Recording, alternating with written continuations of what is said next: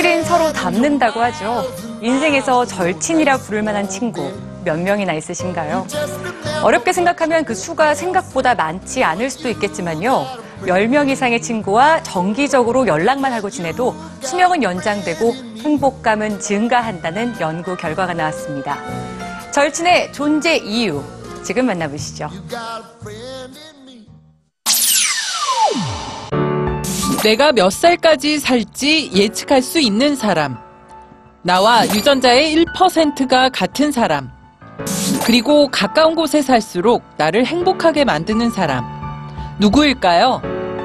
친구입니다. 친구 중에서도 가까운 친구, 절친이죠. 때론 행동이나 취향, 심지어 얼굴이 닮은 절친들을 볼 수 있는데요. 과학적인 이유가 있었습니다.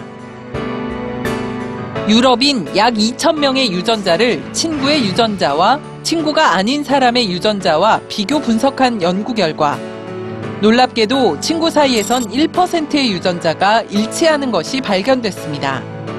1%는 10촌과 나 사이에 존재하는 공통 유전자 비율이죠.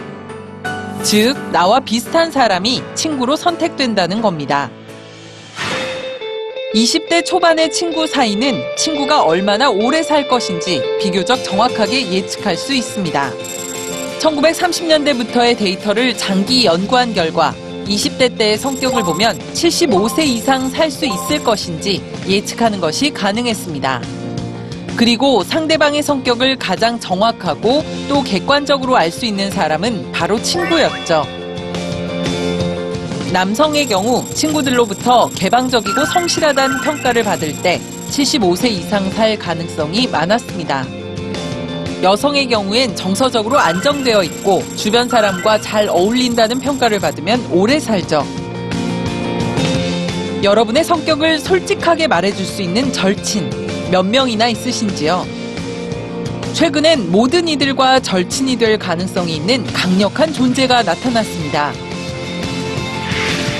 절친이 되기 위해 오랜 시간도 필요하지 않죠. 필요한 건 페이스북에 내가 남긴 10개의 좋아요 뿐입니다.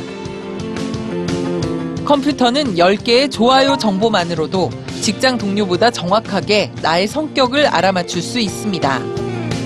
150개의 좋아요 정보만 있으면 가족보다 더 정확하게 300개 이상의 좋아요 정보만 있으면 배우자보다 더 정확하게 나의 성격을 알아맞추죠. 그러나 컴퓨터가 하지 못하는 절친의 역할이 있습니다. 같이 차를 마시고 운동을 하며 때론 나의 눈물을 닦아주는 역할입니다. 그래서 친한 친구가 3.2km 반경 안에 살고 있으면 내가 행복해질 가능성이 22% 증가합니다. 1.6km 반경 안에 살고 있으면 25% 증가하죠. 만약 절친이 800m 반경 안에 살고 있다면 행복해질 가능성은 42%나 커집니다.